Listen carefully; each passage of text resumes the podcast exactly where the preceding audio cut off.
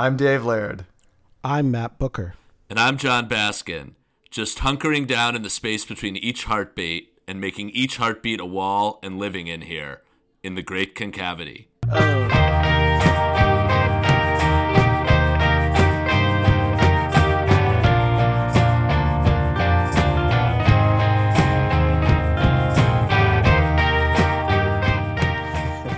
Yes, yes. nailed it.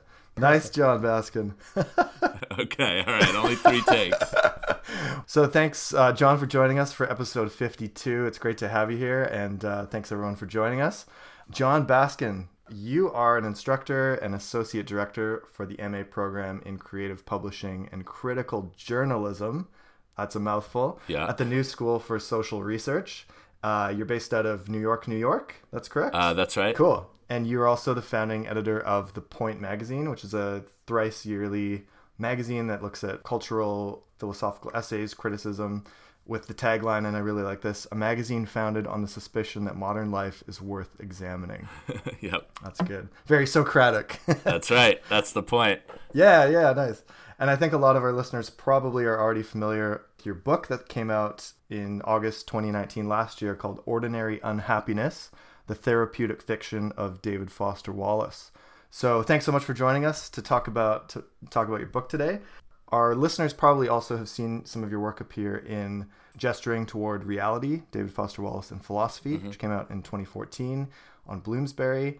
And you are a pretty prolific writer as well. You've got reviews on film, literature, politics. You've been in the New York Review of Books, the Chronicle Review, Los Angeles Review of Books, uh, lots of other places as well and you earned a PhD in 2016 at the University of Chicago in social thought, and did your undergrad at, at Brown and finished in 2003 in history and English. Uh, which also I did my undergrad in, so that's uh, cool. Uh, uh, yeah, yeah. Well, you, as you saw, I recently wrote about my undergrad uh, English experience at Brown. That's right. Yeah, and, and, we're going to look forward to talking about that as well. Yeah, the hatred of literature from the Point Magazine. Uh, about two weeks ago, that came out. Yeah, and yeah, it's in the new issue. Do the rounds on Twitter. Yeah, that's awesome. It's a great read. Cool. Uh, so a couple of listeners actually were like champing at the bit to, to have you as a guest on this show and they were like you got to get jon on you got to get jon on so we were like yeah we already have his book like let's do this so one of them was w- named will hurst and he was messaging through instagram it's like this is a, this has totally changed the way that i look at wallace's writing and it's essential stuff um, so it was like Okay, awesome. That's oh, a great wow. plug. That's cool. That was before hear. I got yeah. a chance to start reading it, so that got me pretty amped up for it. Uh, and then we have a listener, a, a, friend from Chicago named Dennis Frank, who uh, he's been to lots of Wallace conferences, and uh, he's a great supporter of what we do here. And he was at your um, your seminary co-op bookstore interview conversation with Ben Jeffery, and he oh, actually yeah. sent me sent me the audio recording of that, so I got to listen to to that beforehand too. So lots of uh, lots of cool background stuff there for you, Jon. Yeah, that's very cool to hear. You know, you, you write. Yeah. I mean, this is the first time I've published a book, and you, you never know uh, yeah. where it's going to end up. You, you really have no idea. You know, so it's it's cool to hear it's connecting with some people. Yeah, absolutely. That's great. So um, before we get into like some of the specifics, um, maybe give us like a quick background to your history, how you got into Wallace, uh, why, how you came to you know write a whole monograph on him, stuff like that. Uh, give us your genesis story here. Yeah, so I mean, I, I first read, uh, I first encountered Wallace when I was in college. I think I read Infinite Jest. Um, I remember reading it, uh, yeah, in 2001, because I remember it was right around when the hmm. towers came down. Um, oh, yeah. I was reading Infinite Jest. And um, it was really, in a lot of ways, sort of my introduction to contemporary literature in general. Uh, you know, in school, I was very into modernism and reading reading uh, the classics and stuff. But but Wallace was one of the first writers really that felt like, although he's a little bit older than me, but felt like sort of from my generation. Um, mm. And uh, yeah, at the time when I first read Wallace, I still wanted to be a fiction writer. You know, like most. Uh, like most people, that was well. That was my first. My first dream was to be a baseball player, but then, uh, then, I, then, then, same then here, same here. Fi- fiction writer, fiction writer felt marginally more realistic, you know, at least for a few years. Um, and Wallace uh, actually, in the end, kind of uh, kind of ended that dream for me because I, I felt that the kinds of things that I'd really wanted to write about and what sort of my experience led me to be able to write about, he I, I found had written about all of them uh, better than than, than I could. um, and so you know, so over the next few years, I read you know I, I read a lot, I read all the rest of of Wallace and. Um, and I, I continued for a while trying to be a fiction writer, but eventually uh, gave it up and realized I was I was better suited to write about fiction and film and culture, um, and and and sort of that was partly what led me back to graduate school uh, at University of Chicago, and um, my my program at University of Chicago is called Social Thought. It's sort of like a great books PhD program, and so you oh it, cool. It's not really in a discipline. You read um, you know, you read one book in most of the courses very closely, but it could be Plato's Republic or Max Weber or uh, Saul mm. Bellow or Dostoevsky. Um, it could be it could be in any kind of discipline. And one of the things um, there are a lot of people for various different reasons there that study this sort of question of literature and philosophy and the relationship between them. And um, that was something that I had always, uh, well, that I felt as I started to learn more about it, you know the different conflicts and the question of what what philosophy and literature's relationship is that I that I felt Wallace was such a great writer to think about uh, in relation to these kind of issues. Um, and so, uh, even though he long predated my time getting to that program, I mean, I had read him years earlier. I kind of re- kept returning to Wallace while I was there, and um, in addition to uh, well, we also started the point while I was in Chicago, and my, the, my I wrote an article finally about Wallace for my first for my first issue for the first issue of the Point. Um, and then uh, and then it's called um, "Death Is Not the End." It's a fantastic yeah. article. Yeah. yeah. and in a way, that article holds the seeds of my whole book. Really, you know, it's a six thousand mm. word article that that in some way is sort of the outline of my whole book. And thinking about Wallace, partly from the perspective of Wittgenstein and in relation to postmodernism, and kind of thinking about what he meant uh, to our generation. And that that was that was I think written about two years after he died and you know one one actually footnote to this is uh, in 2000 i got to social thought in 2007 and social thought is, has a tradition of having novelists in the program they they had saul bellow there and that j.m coetzee was there until a couple of years before i got there and the first uh, the first couple weeks when I was there, uh, the professor that ran the program, Robert Pippin, pulled us all aside from the class. He said, "You know, we're looking for a novelist. Uh, do any of you have any ideas?" And uh, I immediately suggested Wallace.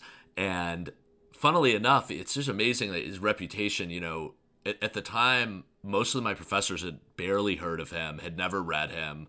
Uh, yeah. A few of them thought of him as a kind of comic novelist, or maybe someone, one of the postmodern kind of like jokers that was, you know, there were a bunch of them. And Mark um, Leyner, like Mark exactly, Leyner. exactly, yeah. They didn't, he didn't have a distinct place in their mind, but I, but I sort of succeeded in getting a few of them to start reading him. And I remember, uh, I think Professor Pippin had told me he had just read brief interviews with hideous men, and they were he was he had presented as a potential idea. And I don't know if Wallace would have been interested, but I always thought like he's from the Midwest.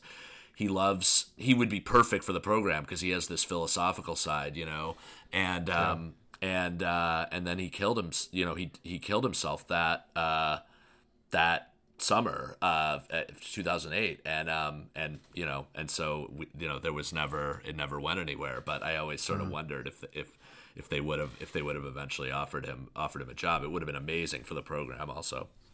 Yeah, it's funny there's there's uh emails you know to bonnie nadell his agent in the the archive here at the ransom center of him being same thing being invited to uh yale in a mm-hmm. class mm-hmm. and being invited actually to the Michener Center for Writers here at uh, University of Texas in Austin.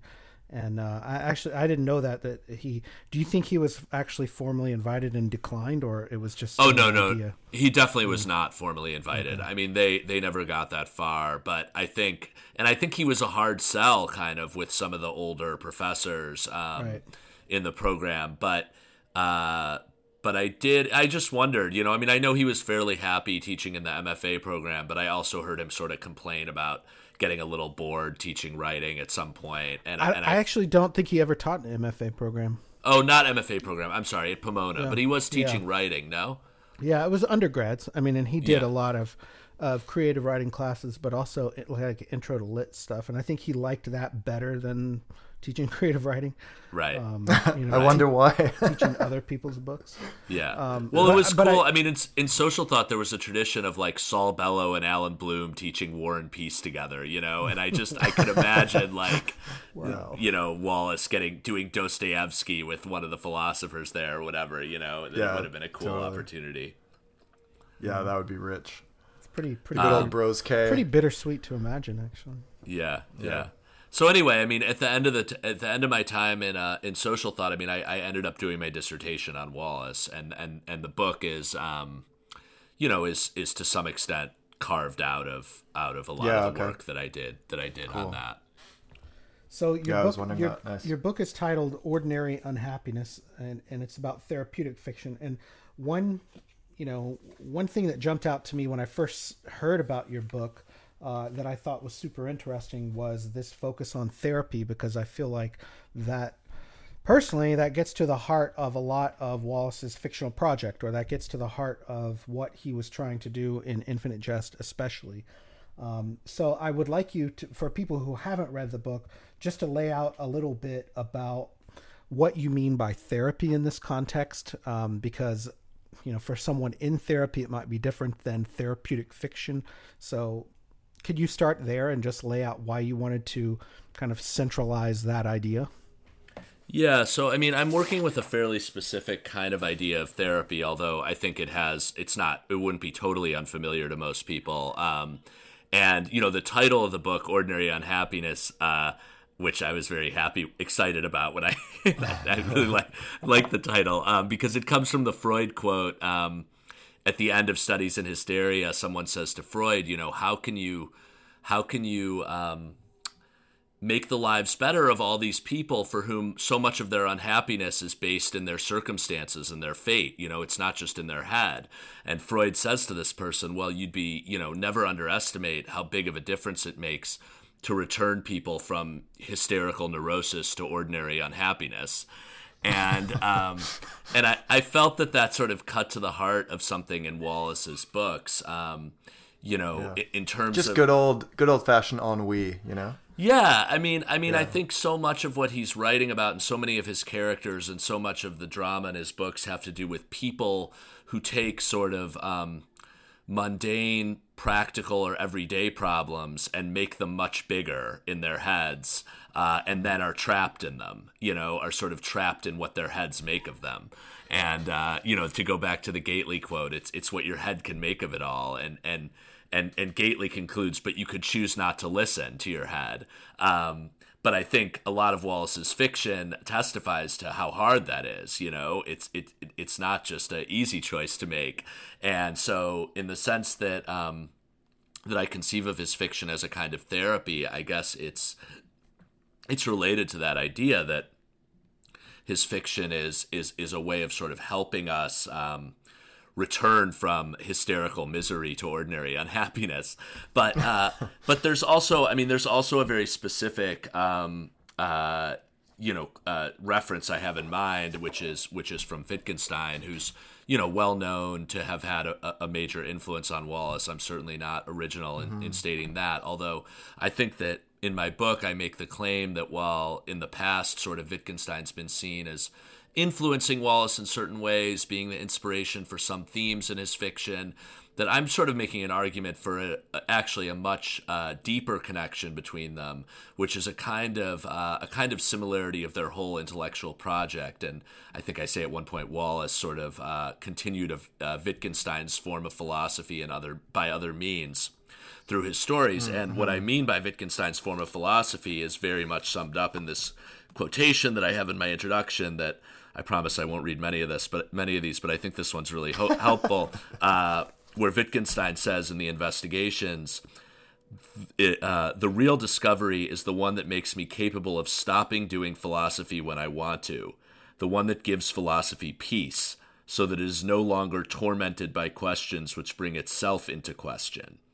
There is not a philosophical method, though there are indeed different methods, like different therapies. Um, that's a slightly truncated version of the quote, but but this was sort of Wittgenstein's idea that that the point of philosophy was not so so much to solve the problems, you know, what is truth or what is uh, you know justice or sincerity so much as to bring attention to the to the circumstances in which they get brought up in our everyday lives and in our everyday language and therefore to return us from these sort of meta- metaphysical quagmires to uh, to to ordinary problems which we can actually solve uh, once they've been brought back into their uh, as he liked to say from their metaphysical to their everyday uh, usage um, mm-hmm. And so essentially, the book is arguing that Wallace, you know, for a specific kind of audience, uh, you know, a, a 20th century, uh, you know, um, an audience with a certain kind of education and a certain American, you know, presumptions about what passed for sophisticated thinking. Um, and uh, he he was trying to do this for this audience, which he thought, which he, you know, judged correctly, despite their education and their privilege in many cases, were very unhappy much of the time and uh, were very yeah. lost, as he liked to say. Mm-hmm. That that question, though, going back to that Wittgenstein quote, um, there are indeed different methods, like different therapies. I mean, to me, this is um, uh, really central to the book, and it's really central to what Wallace is doing, and like maybe it's really hard for me to separate out some of this from uh, maybe some of Wallace's own experience with therapy, and mm-hmm. especially in Infinite Jest with AA. Although I thought a lot of what you did in the Pale King chapter was interesting as well. And uh, I want to, I'm kind of jumping around a little bit here because this idea of therapy, you know, my question for you uh, uh related to that is a little bit of like, is therapy supposed to be something that you get access to in order to resolve your own problems? Or is it something that is given to you as a solution to problems? Um, that he he says there's different therapies right? There's different philosophical methods. Therapy in my experience is like not as didactic as it's portrayed to be sometimes. Mm-hmm. And you have this great line in the Pale King chapter talking about um, Wittgenstein's prohibition against direct ethical appeals mm-hmm. in the mm-hmm. work. And to me, those seem very related. So I, I want to ask you, like, in therapy, in this context and in other contexts, you know, how do you how do you resolve that, or what? Could you just speak a little bit about that tension between being told what to do and figuring it out for yourself.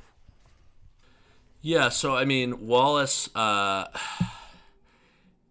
I guess I mean, so I, I guess I, I see as intrinsic to therapy is it's not the same as just being lectured at or just getting advice. I mean, there's there's uh, one of the sort of ideas of Freudian talk therapy is that the patient can understand their own problem and um, and and and can tell you sort of why you know they do the things they do, and and this will help them. Um, this will help them. Uh, you know, get over the problem or get through it.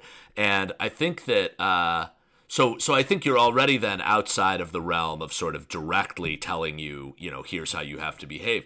Now, the interesting thing in Infinite Jest, though, is I mean, I'll, I'll just use Infinite Jest as an example to try to bring out what I think is some of the sort of nuances of how, how Wallace thinks of therapy.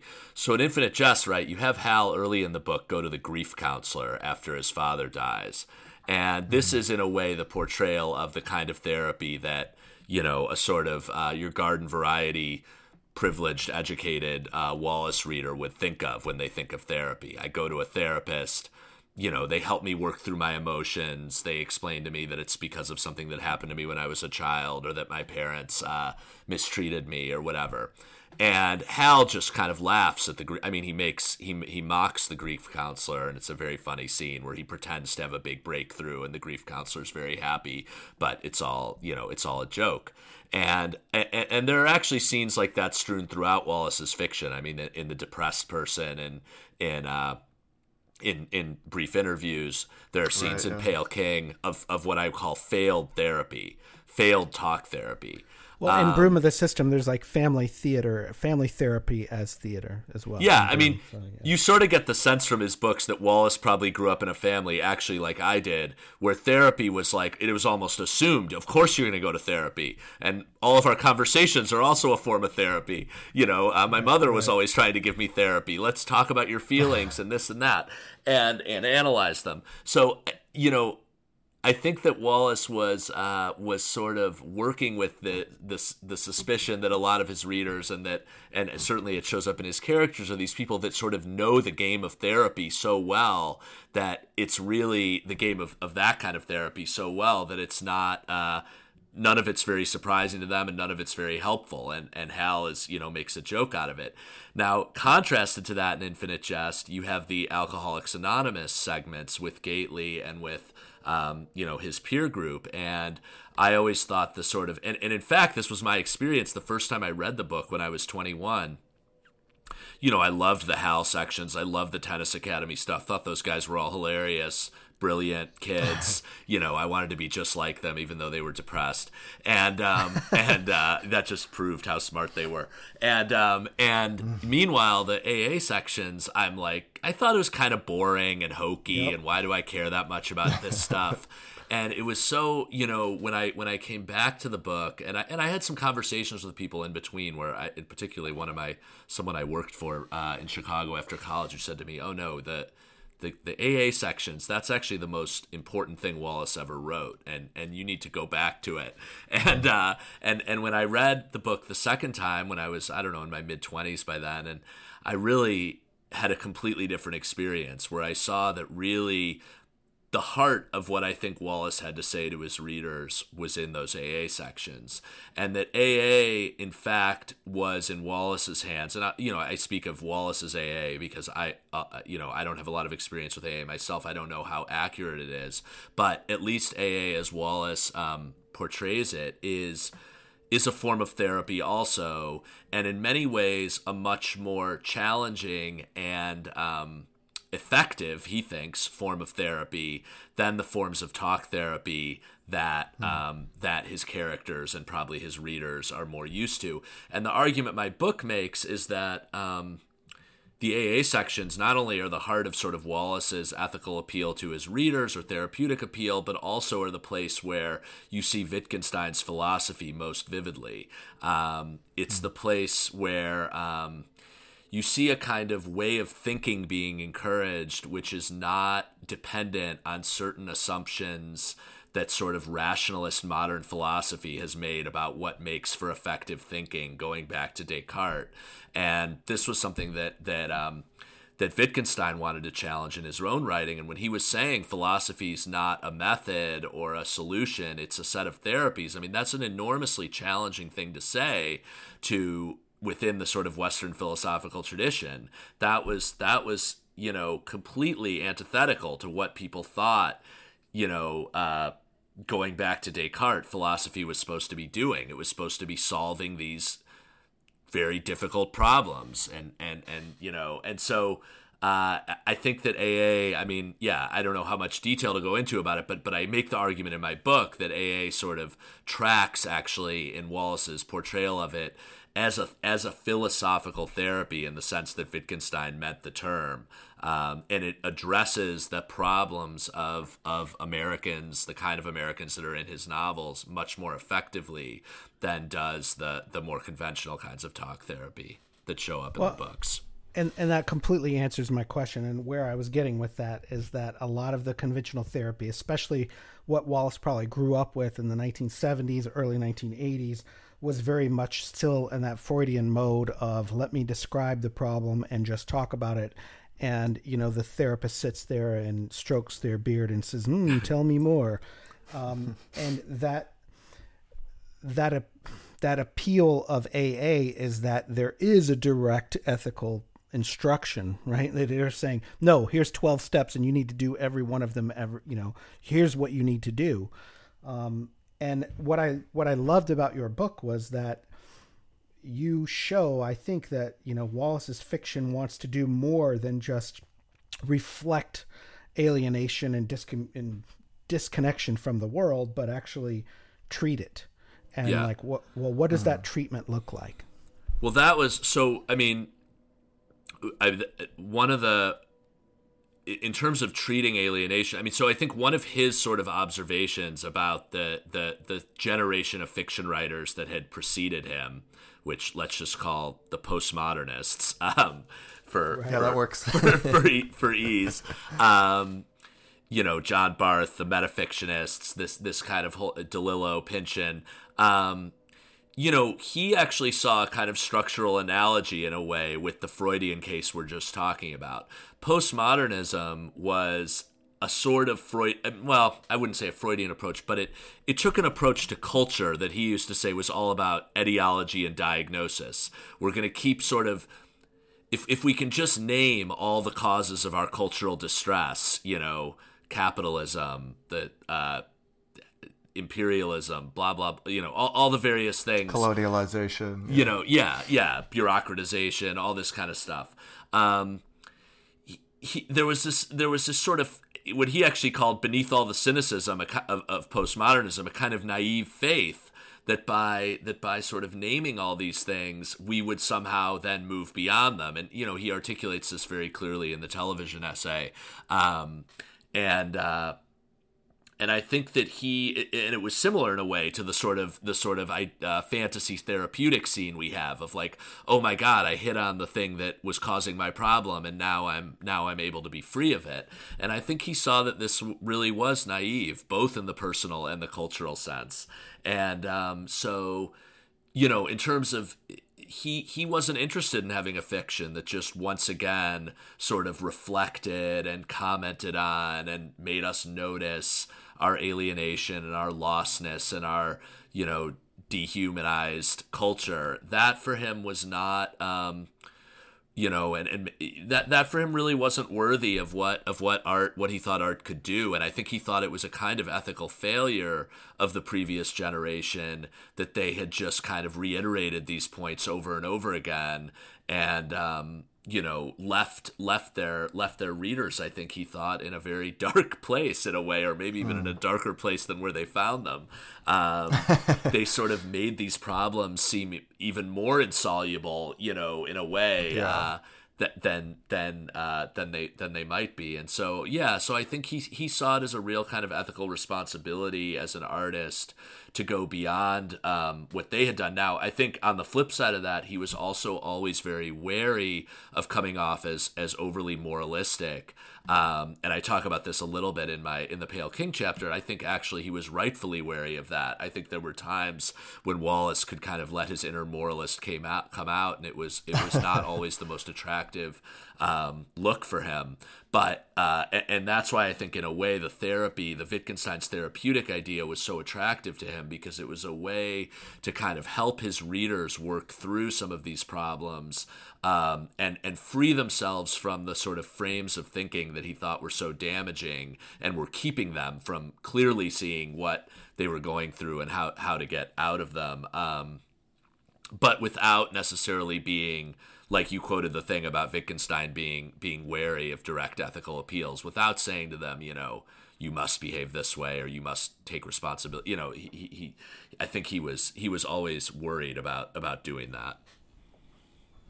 Um, I was going to say that's a good kind of segue into a question I wanted to ask you about institutions and sort of AA as an institution, as a community. I mean, I think Dave and I have a special interest in community because we've found one or, you know, been part of one as the like the Wallace Studies community for a long time. Um, but I actually think you know that, that AA was sort of the perfect community for Wallace because of a lot of things that it did not do. And you know, AA has these traditions, and one of them is like, you know, AA does not provide opinions on outside issues. It doesn't keep membership records. It doesn't make a medical diagnosis. It doesn't, you know, provide housing for you. Like AA is a very limited set of kind of boundaries of a what of a community or an institution is. But I, I think this is one of the most interesting parts of your book is like Wallace's interest in sort of being a somewhat traditional mm-hmm. I don't know, writer or person? How would you categorize that? Yeah, well, I, I, mean, I think I said it. I think I say this in the first essay I wrote about Wallace that you know when when I when he was still alive, there was always this line about him like he was this over clever postmodernist. You know, this is what all the older critics thought of him, and in fact, like if he if he has a potential vulnerability, it's much more in the other direction that he actually. And I think this is more or less recognized now, but you know, he he yeah, he had a there was there was a part of him that was more like kind of the late Tolstoy that was a kind of like a kind of moralist and traditionalist and um, so yeah, I think that w- one other thing I would add, I mean, I, I totally agree with what you said about his attraction to AA and some of the things, some of the limits it placed on itself that I think he appreciated. But one other thing I think that was important about it to him was it was something that, um, because, you know, there's this question like, why didn't he just talk about church, for instance? I mean, he could have he could have written more about religion more directly, uh, or mm-hmm. or these other forms of communal life that that are that are around. But I think um, he liked that AA also had sort of arisen in response to a particular modern problem, addiction. You know, something that kind of I think he felt was a product of modern life and even though AA had a lot of connections with the church, it was also sort of bounded and, and done in response. And, you know, going back to the Wittgenstein thing, it was this idea that like this was a, a specific response to a specific to a specific problem. Um, it wasn't sort of claiming itself to be the solution to every problem. Uh, although I do think, obviously, he thought it had application for many people who are not addicts. But uh, but I think that um, that was another thing that he that he appreciated about it. Yeah, our buddy Rob Short, who's been on the show a couple times, he did his PhD on Wallace and the Big Book, mm-hmm. and you know one of the revelation, kind of revelations in there, uh, to me was that you know AA was founded pretty early on in sort of modern American malaise, I would say, and it uh, you know, the solution was really like a religious experience. Yeah. Like the guy, the guy who founded it said, you know, how did you do this? How did you break out of this addiction to alcohol? And the guy said, you know, it's I had a religious experience. That's all the only way to describe it. Um, and I think that that is um, central, you know, to to Wallace's fictional project as well, and that yeah. he would have been a different writer, you know, before and after he went through recovery in Infinite Jest, and um, you know I have a, a lot of questions for you about that sort of change, and you talk about it a little bit uh, in the Pale King chapter, especially with the sort of I don't know epiphany of Chris Fogle. So mm-hmm. I wanted to ask you about, you know, we've talked a little bit about direct ethical appeal. What do you think changed between Wallace and Infinite Jest and the Pale King? Well, I don't know. I mean, I, would be you, you, I mean, you guys actually having looked at all the archives and stuff may may know a lot more about this than me. I mean, I I can I it's it's hard. I mean, he clearly was was sort of um, really searching. I feel like as a writer after brief interviews. I always I, I'll just say. I mean, my sort of macro sense of Wallace's later career is that he I really felt like after brief interviews there was a part of him that sort of wanted to stop writing about the same kinds of problems of self-consciousness or I think I refer to them uh, in Pale King as the problems of adolescence although I don't mean that in a pejorative way. I think the problems of adolescence uh, remain with us our entire lives and Wallace saw that. But but I think that there was a part of him that um, wanted to break free of that and begin writing more about what you might call the problems of maturity. Um, you know, to write a little bit more like a Tolstoy or a Dostoevsky about mm. marriage and love and death and these kind of things that that you start to sort of uh, uh, and like duty and monotony and how those are related. Like the some of the stuff in This Is Water about just what it's like to live a dull, repetitive groundhog esque kind of adult life. Yeah, it's very like much in the Pale King, you know. Like so, as he gets older, you kind of see that creep into his his work and his ethos. I think. Yeah, for sure. I think there was a desire to to, to try to deal with the challenges of adult life um, mm-hmm. as he saw them, but uh, but I think it was a struggle. I mean, I think for various reasons, you know, for a lot of reasons, we can only sort of speculate on. And you see him with Oblivion. There's sort of a sort of uh, feels like he's jumping around a bit and and felt like maybe that was supposed to be a novel but it didn't happen. And and obviously he never finished the pale king. And um, so yeah, I mean, I think the Pale King, as I say in the chapter, it, it clearly has it, it moves a lot closer to a bit more of a kind of direct spiritual uh, appeal than his earlier books. There's more things in it that are, I think, on the edge of sort of moralism a little bit. It's a more sort yeah. of directly moral book, I think, than mm-hmm. than Infinite Jest is, even though there you know obviously i think infinite jest is a very morally important book an engaged book mm-hmm. but i think pale king is sort of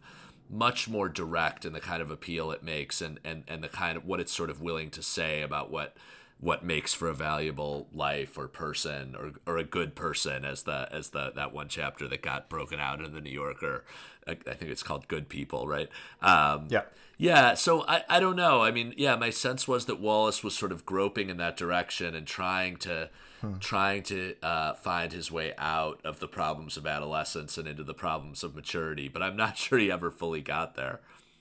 Yeah, you uh, you quote Jonathan Raban is saying that there's like a fundamentalist streak in The Pale King. Mm-hmm, mm-hmm. you know, and like you say that it galvanizes readers with a quasi ascetic vision of life to be ecstatically lived. Um, so there's like this very monastic uh, yeah sort of enterprise going on in The Pale King uh, which you know lots of some other scholars have sort of dealt with as well. Like Michael O'Connell has written about the was it the Noonday Demon mm-hmm. in the Pale King and how it relates to like um, the monastic tradition, the medieval period. Like, so yeah, there's a lot of like very um, religious kind of Jesuitical stuff going on there. That and I think you're right that it's more upfront in in the sort of ethical stuff that it's trying to push than Infinite Jest is. Yeah, well, and in the um, part about the Pale King, I, I really liked that you um, you kept the focus a little bit on the, the philosophical investigations uh, and and the sort of stuff you have in there about adolescence and the focus being on a child. Um, and I'm thinking actually about the part about Meredith Rand. I mean, you call I think you called the Fogle section like the philosophical heart of the book, which I totally agree with, and I mm-hmm. think it's one of the best things Wallace ever wrote. Mm-hmm. Um, but Meredith Rand is the one she's in therapy or she's been through a lot of therapy, and she's telling this story to Fogle about. Uh, she had set up a neat little trap for herself. Do you remember? She's uh, I'm, I'm looking at your book on page like one. Yeah, she's talking. She's not talking to Fogle. I think she's talking to the to the Drinion. To the Rand is talking right. to the guy. Right, right, right. To her, the guy who the ends up kind attendant. of saving her, right? Yeah, yeah, the late night attendant. Um, yeah. But all of this is in the context of her being at the bar and Fogle right. there. Oh, okay. Um, but still, that that sort of um, trap that she set up it seems very juvenile. It's almost like Wallace is looking back at a juvenile version of himself. Mm-hmm. And that kind of gets to what you guys were saying earlier about Wallace being more mature, and you know we talk about this all the time with with Infinite Jest. As I'm the same way. First read, you love Hal Incandenza, and I would skip over everything else. Just get me more of Howlin' Cadenza, right? yeah, and please then, no more Marat and Steeply. Just just tennis. Just give me the just give me the tennis, tennis academy, kids. tennis academy. Yeah. And then when you're like, if you read the thing at 40 years old, you're like, oh fuck, this is actually thing about Don Gately. Yeah, and yeah, yeah. it's really about trying to live with what I think you just started out the, this conversation today talking about the kind of the modern condition. You know, it's sort of a low grade anhedonia, a low grade, you know, insomnia, a low grade depression. That's just a modern condition, and and it's like, how do you escape this um, this puzzle? And I think Wallace uh, uh, deals with this in a lot of different ways. One thing I had not thought of until I read your book was when I was reading that bit about um, philosophy and Meredith Rand was like, shit, does he trying to reference Ayn Rand? Like, is there any connection there? Like, I never heard anyone mention that, but I guess I want to get you talking more a little bit about philosophy and like come back to like what are the philosophic stakes here and you know the the, the philosophic problems that he's addressing that we haven't mentioned so far and uh, you know wh- what jumped out to you from looking at it through that lens well, I mean, to take off from the Rand example that you mentioned, I mean, if I remember correctly, the, I mean, the issue is a big part of her issue has to do with this notion of the deep self, right? Where she, where she sort of is talking about, she's always talking about her deep self and how it's, and and and and somehow this is related to her unhappiness that she's sort of divided herself into kind of you know, the Meredith Rand on the surface and the Meredith Rand who's deep down, and the deep down Meredith Rand can never express itself properly. And and and this is what this is a cause of a lot of her unhappiness. And hmm. of course, Infinite Jest begins with the sort of um, you know hyper uh, uh, aggravation of this problem where you have Hal sitting in the tennis, uh, you know, at, at, the meeting with the tennis people at, at University of Arizona, and he literally can't. He says, "I am in here." He's inside, but he literally can't communicate with them. He tries to communicate, and all that comes out is is, is these horrible sounds, and he gets wheeled out. And I think that, um, so I think I this notion, this kind of, uh, I think so one way to think of that, you know, if you're sort of inside the picture that Rand and, and Hal are in, is that life is just inherently tragic. We have these deep selves. We can't communicate with them, at, with other people about them. We don't know if other people have selves. We never see them. At best, maybe we, you know, brush up against them, you know, in communication, but really, uh, life is is bound to be disappointing and if not much worse.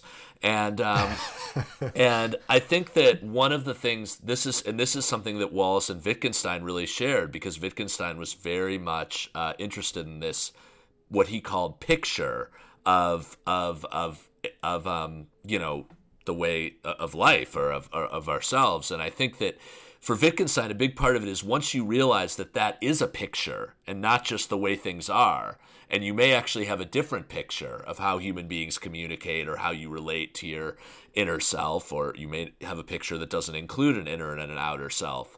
Uh, you know, Wittgenstein famously said that the human body is the best picture of the human soul.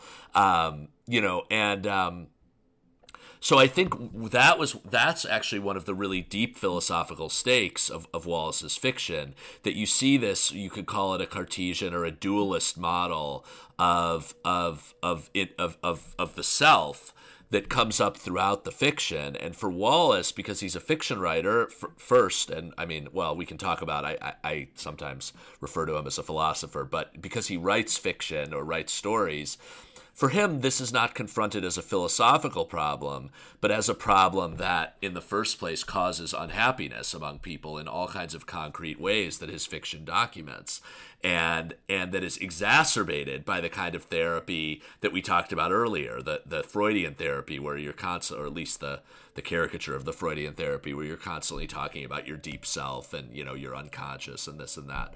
And so I, I really think one of the that's that's one of the deepest stakes of, of his fiction is that and that's one of the things his therapy is meant to address is this picture of the self that he thinks has um, become almost habitual among uh, sort of uh, sophisticated 20 you know readers of kind of people who would read his fiction and that's demonstrated in characters like rand and hal but that is actually he thinks uh, counterproductive for happiness in all kinds of ways and i think in various ways in the aa sections of jest you see a very different model of sort of uh, the self emerging hmm.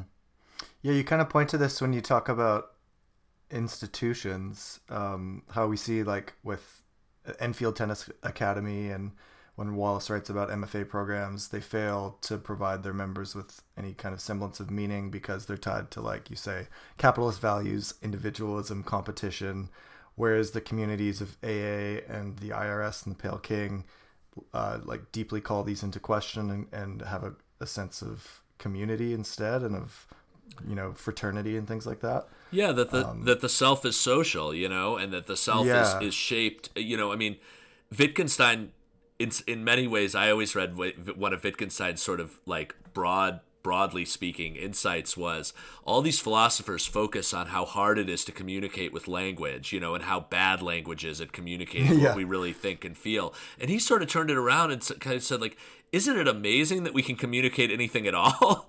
and you know, look at look at actually all the things that like language does allow us to communicate, and look at all the various ways, even with like the tilt of an eye or the or I can point at something and you can know exactly what I'm pointing at, and like mm-hmm. you know, th- there are all these things we do with language that are actually like incredible, you know, and if you, it just it's like it's like it's like the philosophers decided on some kind of perfect standard for what would for what would count as being a successful exchange and then everything fell short of it. But you know and i think and so i think yeah like that's part of the point of like do we have institutions um with the institutional point, I think Wallace felt that AA was something that was sort of recalibrating what we were even looking for. And yeah, sort of built from the ground up an idea of the self that was already connected to these other people and this whole language everyone could speak that communicated a lot of things, you know? Uh-huh. Well, in that communication part, uh, you mentioned the professional conversationalist scene with Hal and his father, and you know, there's this weird disguise, and especially the inability with parents and children to communicate. Uh, and for you know, many drafts up until really till the final draft, that was the opening scene of Infinite Jest. Oh, really? Uh, and it was not until the final draft that he moved that about 40, 50 pages in and started with this "I am in here" scene and uh, I really like the stuff that you pointed out as that being a, a really philosophical statement and uh, you know a philosophical problem.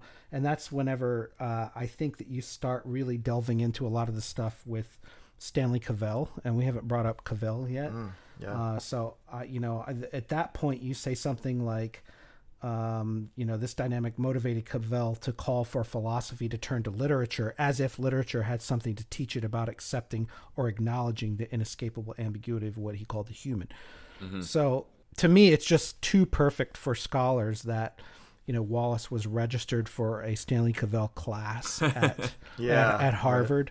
Um, although I remember, uh, you know, I did some research assistant work for DT Max on the, the biography and um, Stanley Cavell has no memory at all of David Foster Wallace. like, oh, well, really? didn't didn't Cavell didn't Wallace leave the class after like a couple class periods because he said they were all just talking yeah. nonsense or something? Well, he just said in the back. I mean, he was in a very bad place mentally. I think. Yeah. It, it was a, it was an excuse, but I, I we emailed uh, Stanley Cavell and was like, you know, do you do you remember anything?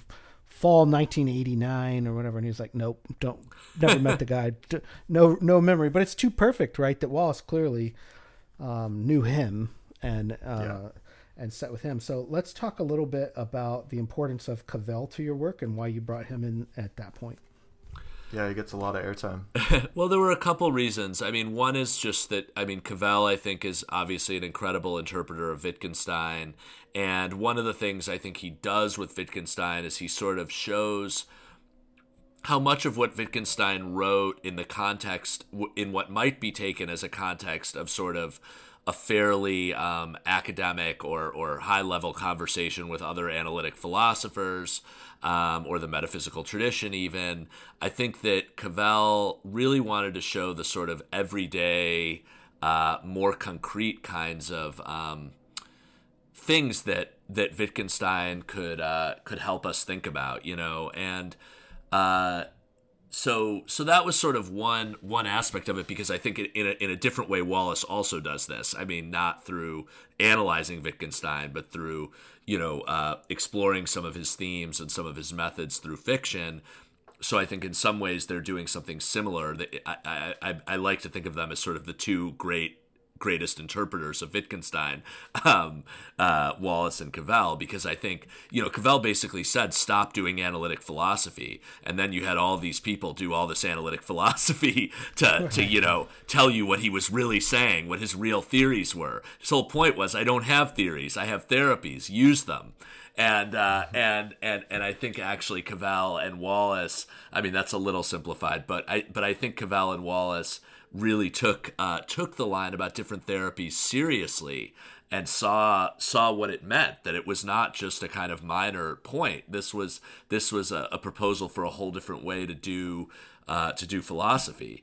Um, the other reason yeah i mean going back to the quote you mentioned cavell was very interested in literature and the reason um, the way in which he was interested in it had to do with this notion that philosophy when it um, sort of uh, he liked to say when it, it, you know it banished literature going back to Plato and and there was this question could it could it allow it back in? And I think he thought that the banishment of literature from philosophy particularly from modern philosophy was sort of coextensive with its kind of uh, picture of itself as a fundamentally theoretical discipline uh, in some ways analogous to science that was uh, trying to sort of create um, uh, almost pseudo-scientific answers to the problems that it that it posed to itself. And as you as you noted his his problem with this was that it left out something he liked to call the human um, you know the human agent the person that asks the philosophical question um, and that and that hopes to gain something by uh, by talking it through or thinking it through or or or you know and um, so I think that uh, that was, and that was something that he felt uh, literature was sort of grounded in the human, sort of inescapably. Although, you know, I don't know what he would have had to say about some postmodern literature, which, which in many ways I think tried to imitate philo- the, uh, philosophy uh, or, or, theory. Mm. Um, but, uh, but I think he thought literature, he liked to go back to. He wrote a book about romanticism, um, and uh, you know literature and film obviously and art in general i think he just saw that that was a place where you where you had where you could have a kind of he read it kind of philosophically but a philosophy that was um, filtered through the human and and could not could not not acknowledge the human aspect and uh, and so that i think was another reason that i sort of um, was interested in thinking about him alongside wallace hmm. Yeah, you've got that lot. Like you start your intro by saying literature provides non-propositional philosophic knowledge, and so like deeply embedded in this stuff that we're that we're reading, you know, for fun and pleasure and everything else is like it's encoded with with meaning and like you say later that this is like Hal says at one point by relating my side of the story for me to me and this kind of strikes me as like what fiction writers do for us and mm-hmm. storytellers mm-hmm. do for us is they like tell us our story back to us in a way that we maybe haven't been able to articulate or recognize or um, we're even quite aware of but we maybe felt on some level um, so i love that that aspect of what you're talking about where it full like wallace's program makes philosophical stuff just like really applicable to the human situation on a really daily kind of basis. Well, and I I would say too, just like in the slightly um, on the opposite side of that, it's like I think Wallace had an insight that you know I've sort of alluded to already about the people reading his books that we ourselves had become too philosophical, if that makes sense, too philosophical yeah, in yeah. the sense Cavell met. We ourselves had become theoretical in the way that we addressed our problems, and so mm. and so some of the therapy was uh, sort of um, directed at philosophy. Some of the philosophical therapy was directed at philosophy, if that makes sense, at the bad kind of philosophy. Right, um, yeah, like taking shots. Yeah, yeah, and well, and, and, and actually, that that brings up to me what I think is the the linear end of Infinite Jest, which is you know the line of like so then yo man what's your story mm-hmm. and that's really addressed at the reader and that's a curiosity of like okay who are you yeah. And mm-hmm. it gets at sort of Wallace's tension between, you know, basic human connection, which you talk about a lot in brief interviews. I'm going to come back to that. Um, versus, you know, him living in his own sort of island of solitude in his own head. And that's really right. the beginning of Infinite Jest, where tra- Hal is trapped in his own head.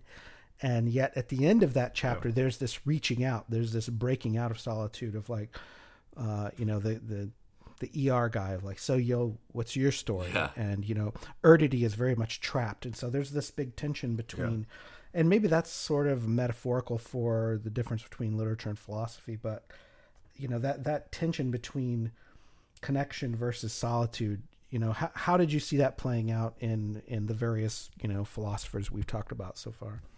Well, yeah, no, I mean, first of all, I mean, yeah, I think that's absolutely right, and it's um, it's so much of you see that situation throughout his fiction of characters who are trapped in this way, you know, in, in their own minds. Um, in terms of the different philosophers, well, you know, I mean, Cavell, Cavell famously that he, uh, one of his big sort of uh, things that he did was he wanted to. He said he said too often philosophers talk about knowledge and not acknowledgement and you know mm-hmm. he tried to replace knowledge with acknowledgement in a lot of his philosophy. And this idea that many of the problems we have when i say i'm in pain what i want from you is not uh, the, the, the, philosophical the philosopher may hear that as oh now we're in the problems of other minds. Can i understand his pain? Meaning can i know exactly what he's going through? And and cavell's insight was the person who's in pain doesn't want you to know what they're going through. They want you to acknowledge it. And you don't have to know, actually, to acknowledge.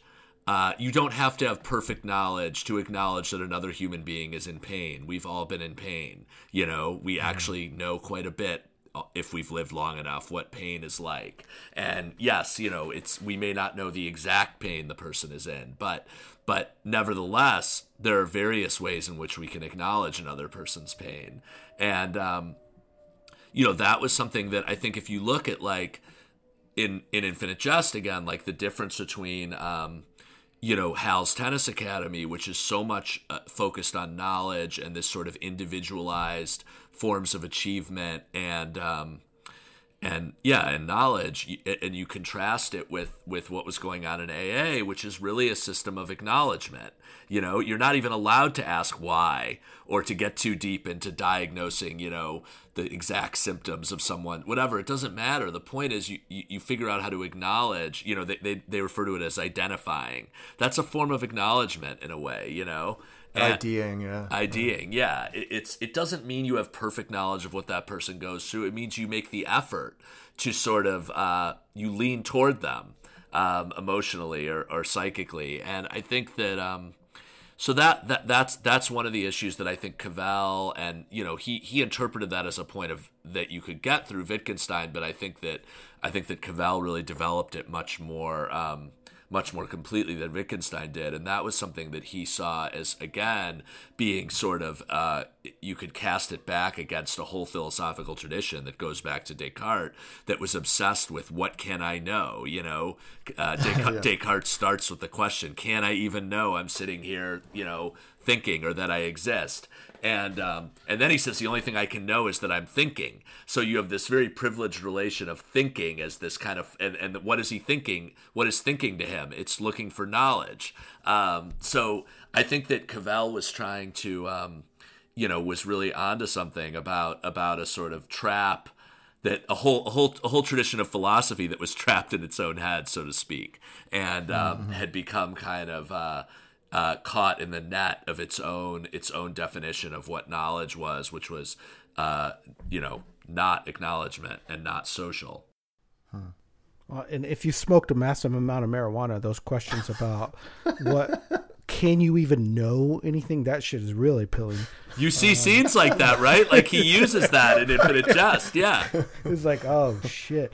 Um, but that thing about you know, I want you to acknowledge it. it. reminds me of a great line from Pulp Fiction, which is like, "What we witnessed here was a fucking miracle, and I want you to acknowledge it." but in, in my own day to day life, I felt like this is you know, it's a problem of empathy um, and you know, th- this is what well, I think a big thing Wallace wanted to do in his fiction, which is like leap over the wall of self, put yourself in someone else's shoes, and really experience their own life. And I know for me, maybe um, Dave can relate to this. I don't know if you have kids, Jon, but like uh, my wife had kids.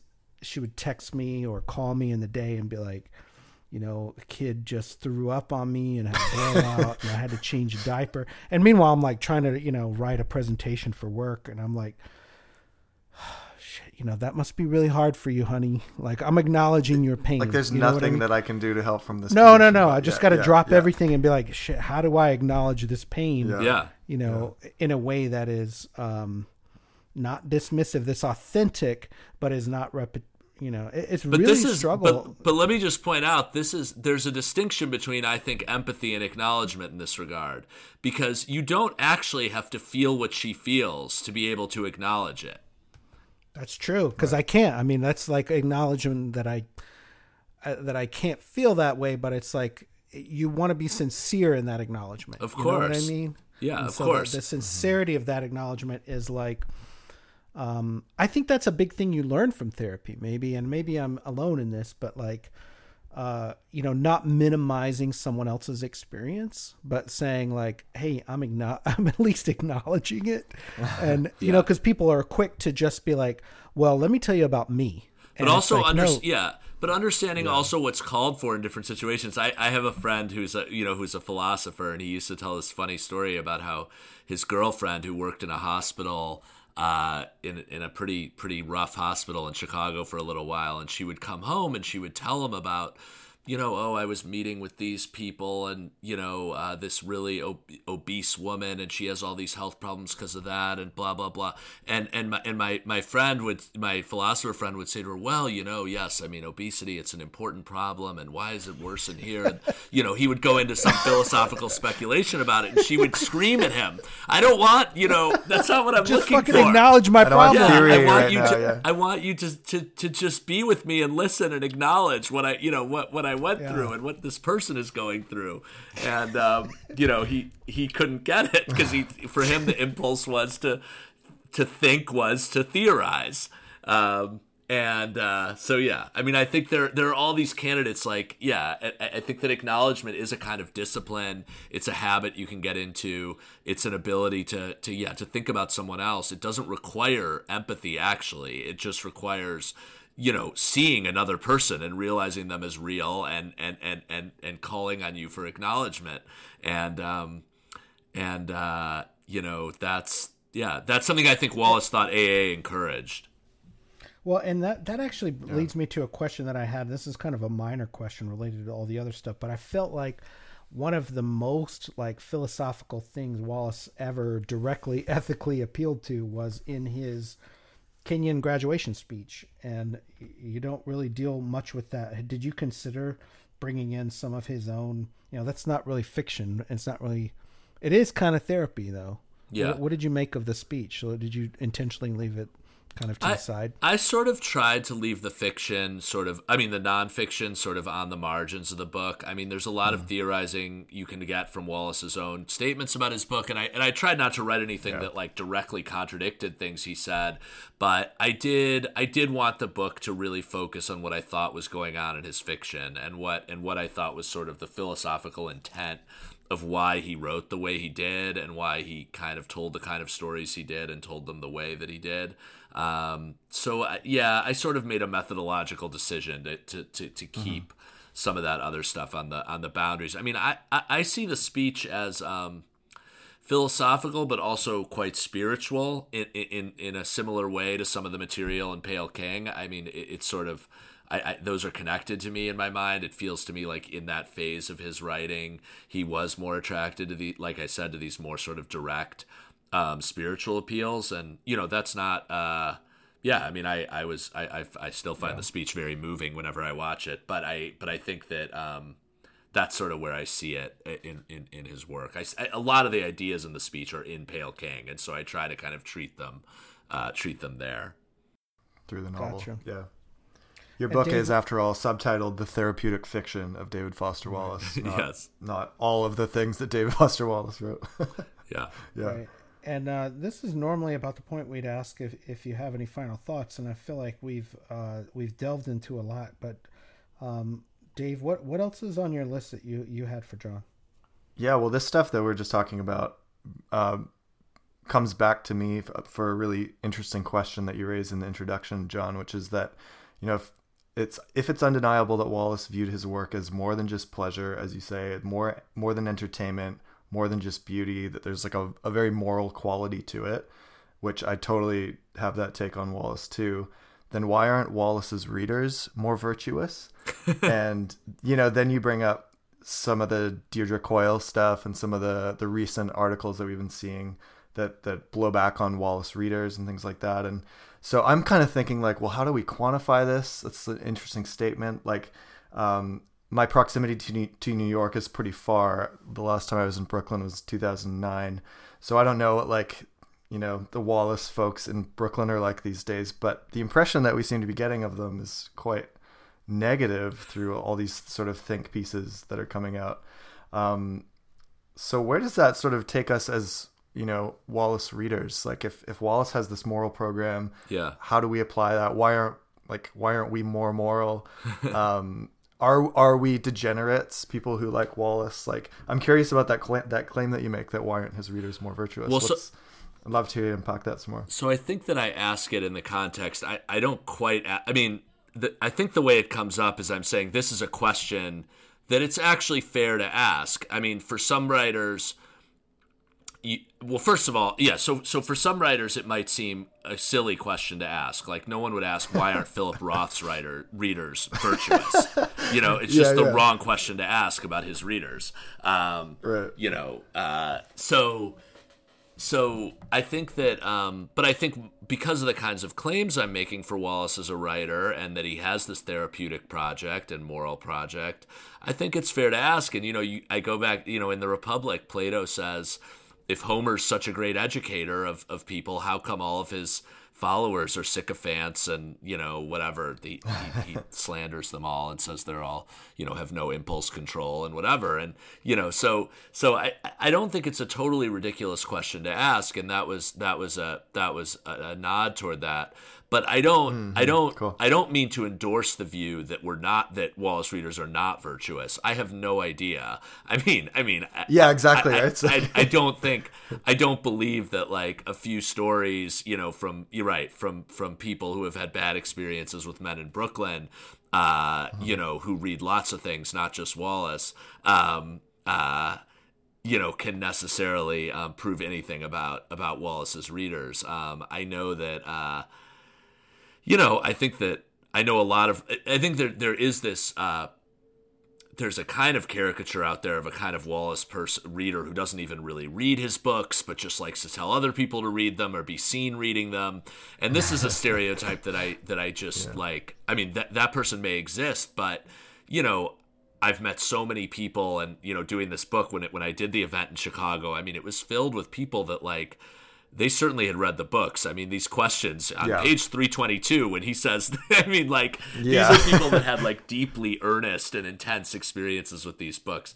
So I don't mean to yeah. suggest that actually the readers are not virtuous. I have no idea. There's no way to measure that. What I try to say is that I think that ultimately, um, it's fair, you know, it, it, it's fair to wonder about the virtue of the books, and maybe if if you feel that you've run into Wallace readers who are not virtuous, ultimately you still you know you still have to go back to the literature and you still have to look at it and see like um, you know how does it hold up in light of some of the issues yeah. that people have brought up, both about Wallace's character and, and you know the way he treated women, or the fact that he committed suicide. Yeah. Uh, you know, as as Franzen so charmingly brought up in his New Yorker essay. You yeah. know, whether these are points against reading him. Um, you know, I think it's I'm sort of like predisposed to think that's not a great uh, criteria on which to decide whether to read someone. But I also think like you can go back to the books and, and look at how does he deal with these issues. And that's why I think Brief Interviews with Hideous Men is such a, a fascinating, you know, I think you know, with Hideous Men is a book that uh, it's so bizarre to me that it's come to be seen as some kind of like a mark of misogyny or something because its mm. topic mm. is misogyny, and it's I think the reader has to judge whether it handles it in a sensitive way. But I can I can say obviously from my own reading of it, I think it's like a, a very sophisticated um, attempt to therapeutically show his readers the kind of hideousness of these behaviors. Um, the behaviors that the men display uh, in in the book. So, you know, mm-hmm. I think you have to go to the book and see if it can take it. And if I could make a quick, a, a slight point about brief interviews with hideous men, is that my impression of it has changed somewhat after looking at the archival materials for it, mm. and I felt like it is very mm. um, thrown together and that it uh, you know half the book is not brief interviews with hideous men. It's like Right. Tristan, Yeah, I that's saw true. Sissy, Narda Echo, and Mm-hmm. uh, Datum Centurio, and uh, Adult World stuff, and Yeah. it's like if he wanted to do a whole book, Forever Overhead is in there, and like if he wanted to do a whole book of those brief interviews, he could have done it, but Mm-hmm. he needed to get paid. and he was like, I think I got enough material for another book.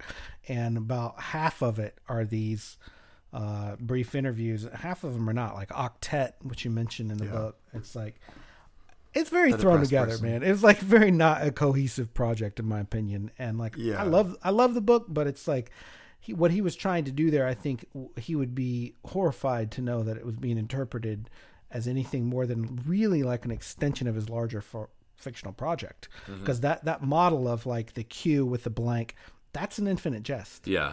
And that's that's something that's not like Right. he just introduced in that book. Right. Orin is the had- first. Right. Or, Orin is the he- first hideous man, right? He's a hideous man. Right? And it's like, Yeah. There's a lot of hideous Orin's the first and Ben, Infinite ben Lerner's the last. Uh, and, and actually, that's a good segue. Let's get to Ben Lerner because you just published this thing in the Point, the new uh, issue of the Point that's called "The Hatred of Literature." It's kind of a takeoff of Ben Lerner's title, "The Hatred of Poetry." Right. Um, You know, for for people who have read it, people who have not read it, we'll put a link to it in our show notes for this episode. Um, but I really think people should go out. I was nodding my head a lot while I was reading it. Um, part of it is probably based on the publication of Topeka School, came out in like October ish. yeah. Um, you know, year. I, we haven't talked about Ben Lerner yet, but like, how do you see him fitting into this tradition? Well, it's it's funny because Lerner is, you know, one of the reviews of Lerner, or a few of the reviews of this last, last book talked about him as sort of a, uh figure who's taken Wallace's advice about being more sincere as a writer. He himself, I think, in 1004, he says something like, "I'm going to take you on a journey from irony to sincerity," which was, uh, you know, Wallace's whole.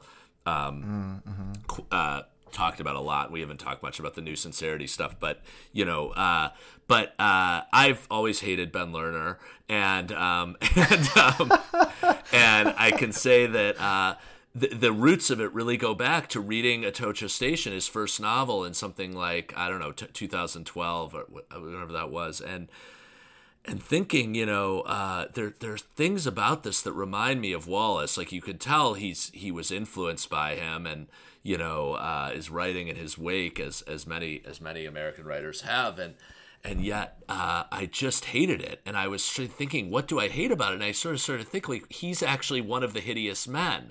Like like this is this is someone who, um, you know, every he cannot have an emotion or a feeling without uh, theorizing about it and he does it within the fiction and there's this sort of armor of theory around everything he does and he sort of tries to have sincerity along with it like he'll do something sincere but then there'll be like this pullback and this kind of theoretical uh, explanation of it and um, I just found something so uh, gross about that project of trying to have both at once, you know, you, you, um, and um, and and so off-putting about it, and so uh, that's sort of you can see a line from that to the to the, yeah to the piece that I wrote where I where I talk about how there's a kind of hatred of literature embedded in the way that Lerner actually writes literature, um, uh, with literature meaning a kind of uh, yeah an, an openness an attention to sort of one's own emotions and and and and feeling and experience in the world and a willingness to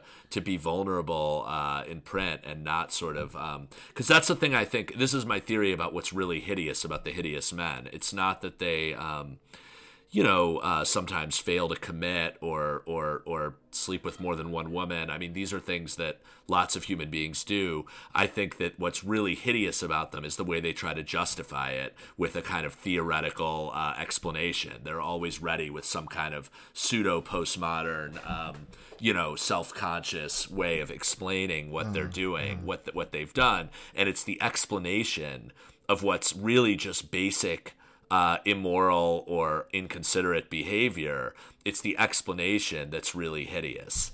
And um, and so that's that's the thing that I immediately saw in Lerner's novels was this kind of like uh, this explanation as if somehow this like added to the sophistication of what he was doing and and, and the critics loved it but um but i i yeah i don't know i had a very strong yeah i I, it. I actually totally disagree on this whole thing and i think that um i think that leaving the atocha station is really more in like a european model of novel writing mm-hmm. and it's very much of like the flaneur style where there's like a guy just sort of wandering around philosophizing and drinking coffee know, and smoking.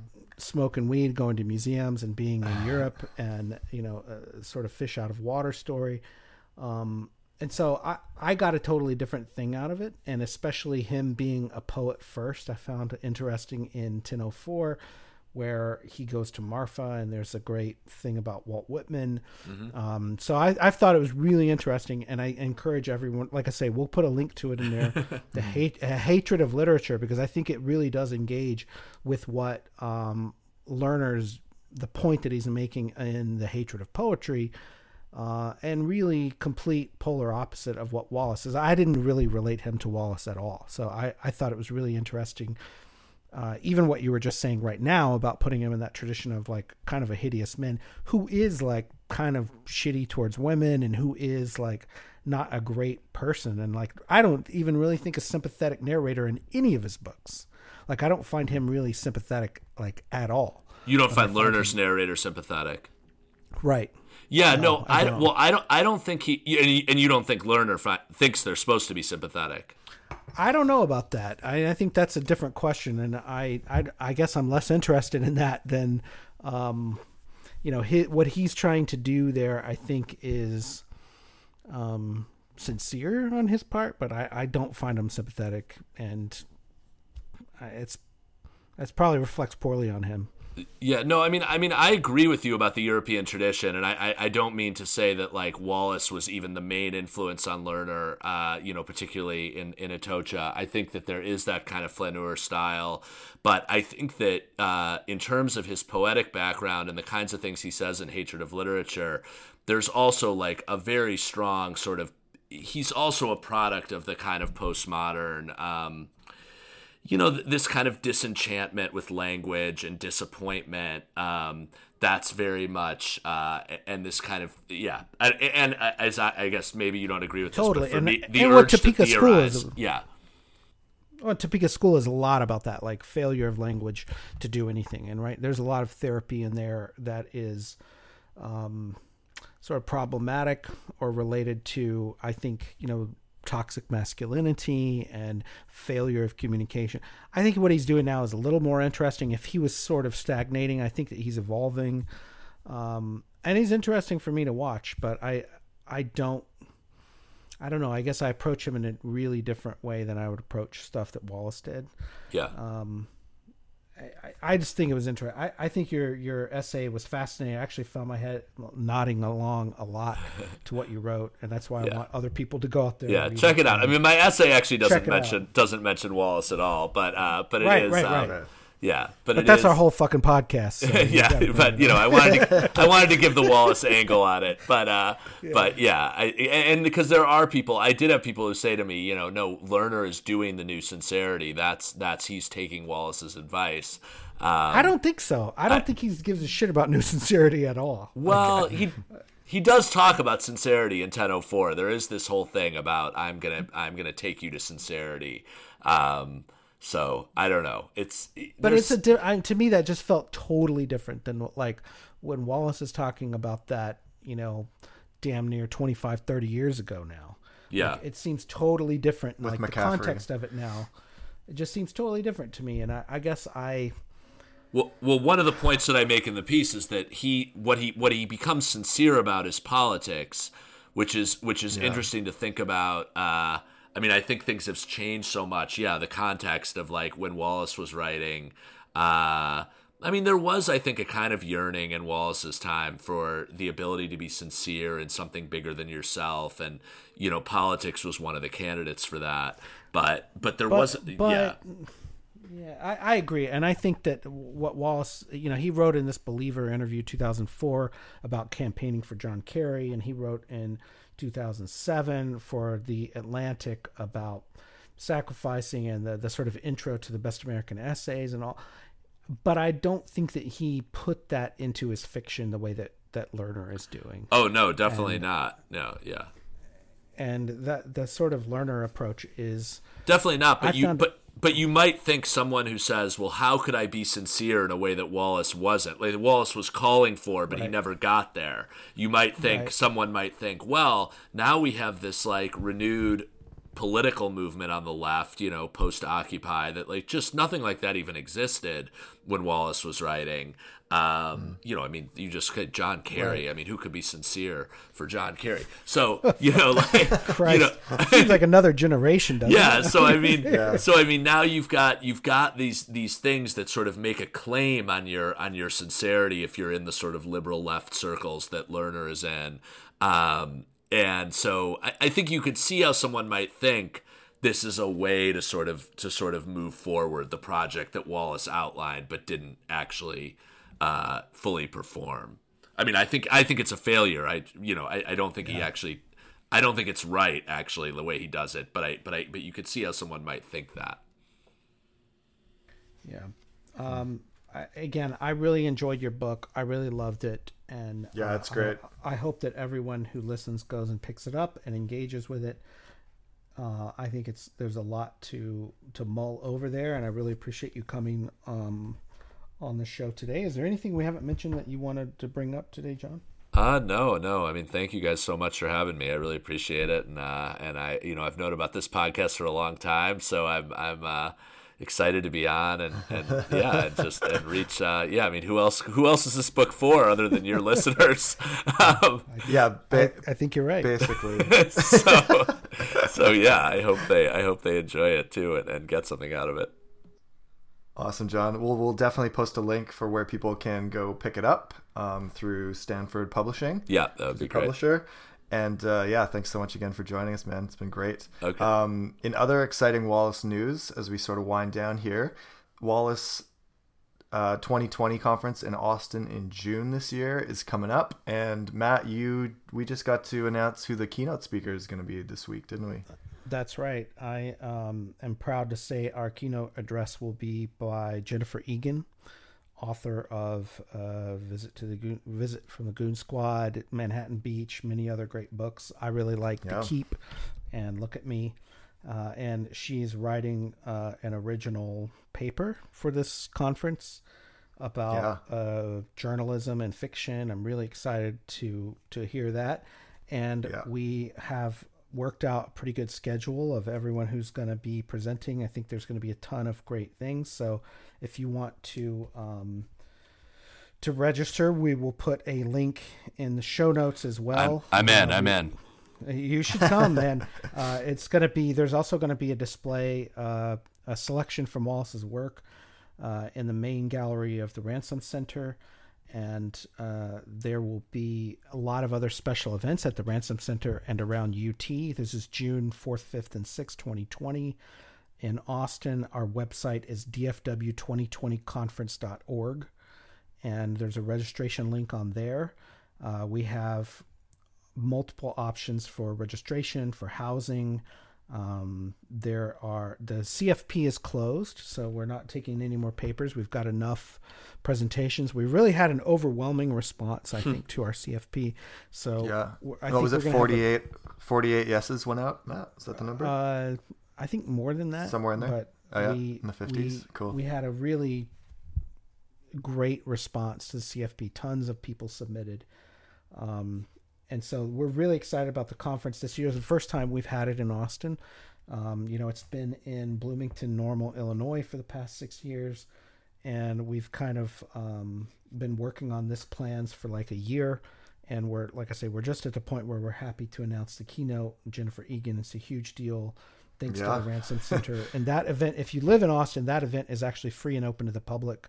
It will be at the AT&T Conference Center, and then that evening we will have a reception at, uh, like I say, in the main gallery of the Ransom Center, starting at about 7:30 p.m.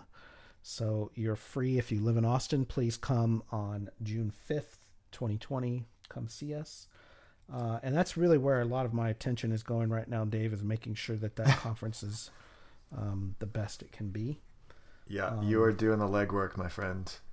Uh, so, and I will say we'll have a lot of other things on sale. Jennifer Egan will sign books that night. We'll have books on sale, uh, mainly Goon Squad and Manhattan Beach. And we will have other things for sale at the conference, in, which will be in Patton Hall on the campus. And at the conference registration booth, there will be uh, some DFW Society stuff for sale. We're gonna have a lot of fun events. Actually, like a film night one night, and Yeah. uh, a lot of socialization. It's not just like you know we're going to get to experience Austin. There's going to be a lot of just soaking it up, being in Austin in early June. It's going to be a great time. So, Yep. um, that's our plug for the conference. should go. That's my plug for the conference. I'm sorry it went on too long, but No, you're good, man. You're fine, sir. Um, in addition, uh, we want to thank, as we wrap up here, we want to thank some new patrons this month. We want to thank our friend Jonah Stutz. And thank you also so much to Kevin Adams for your guys' Jonah support for our Stutz, show. man. Jonah I hope- Stutz, yeah. I hope we can He's see OG. Jonah soon. He's great. He's a great friend. Great friend. Yeah, he's fantastic. He was in Victoria last year, and we went out for uh, for nachos and some beers, and it was fantastic. Him and his girlfriend and I.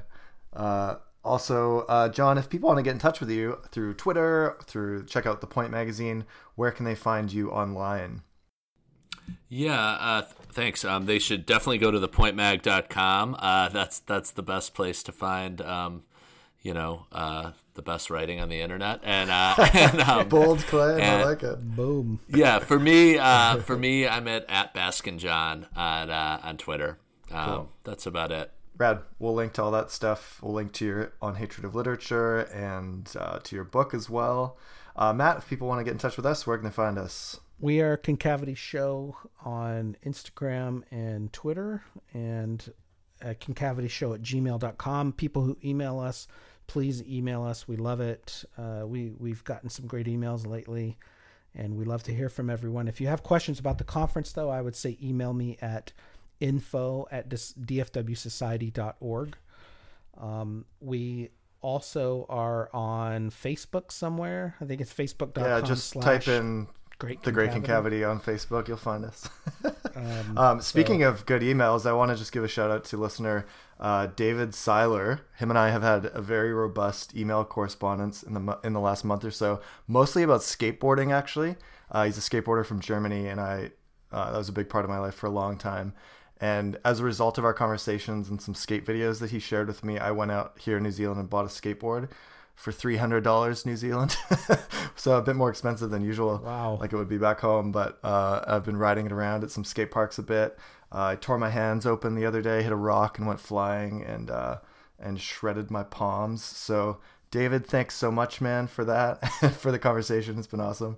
Um, and of course, as always, we want to thank Robin O'Neill for her art associated with our show and the band Parquet Courts for their song Instant Disassembly.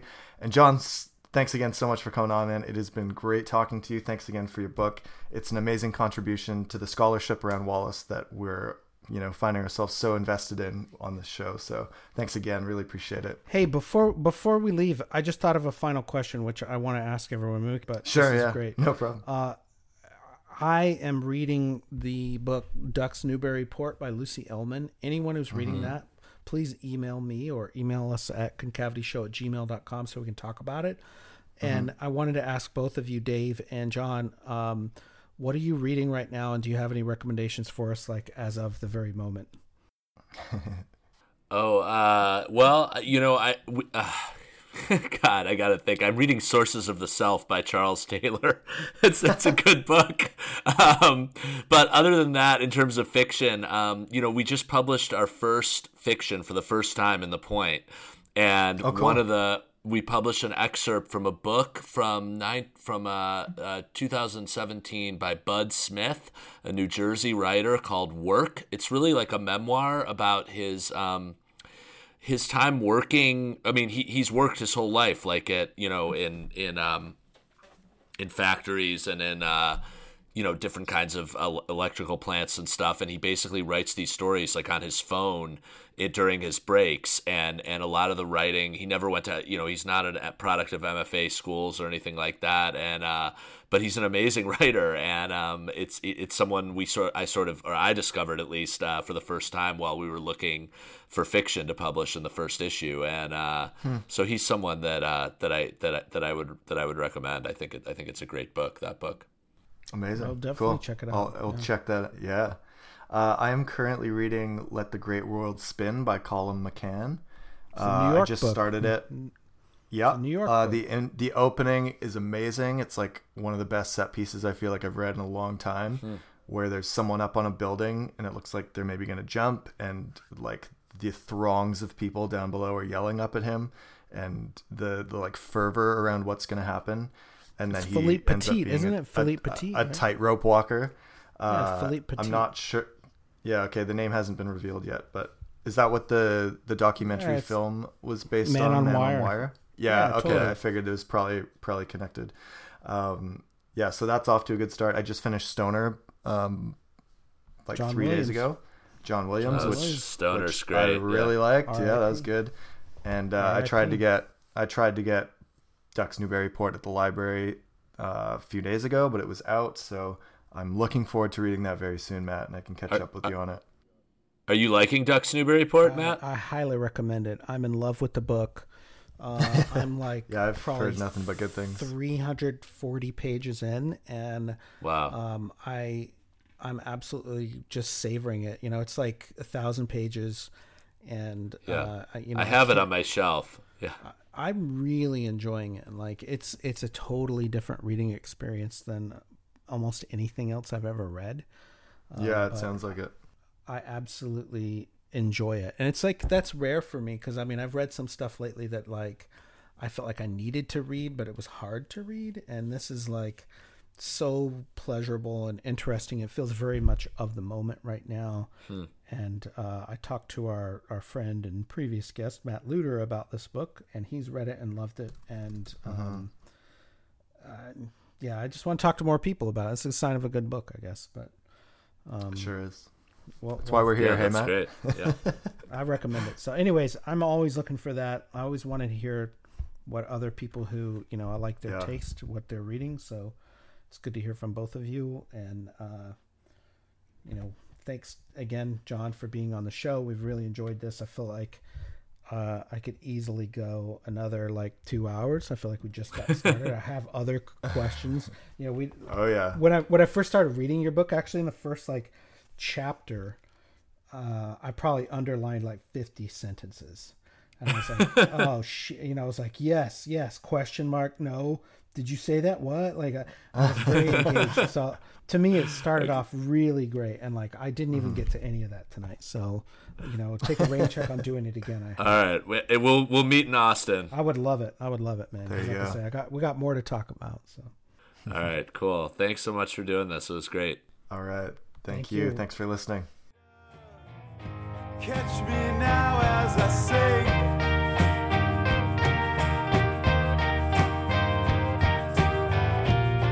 Into darkness.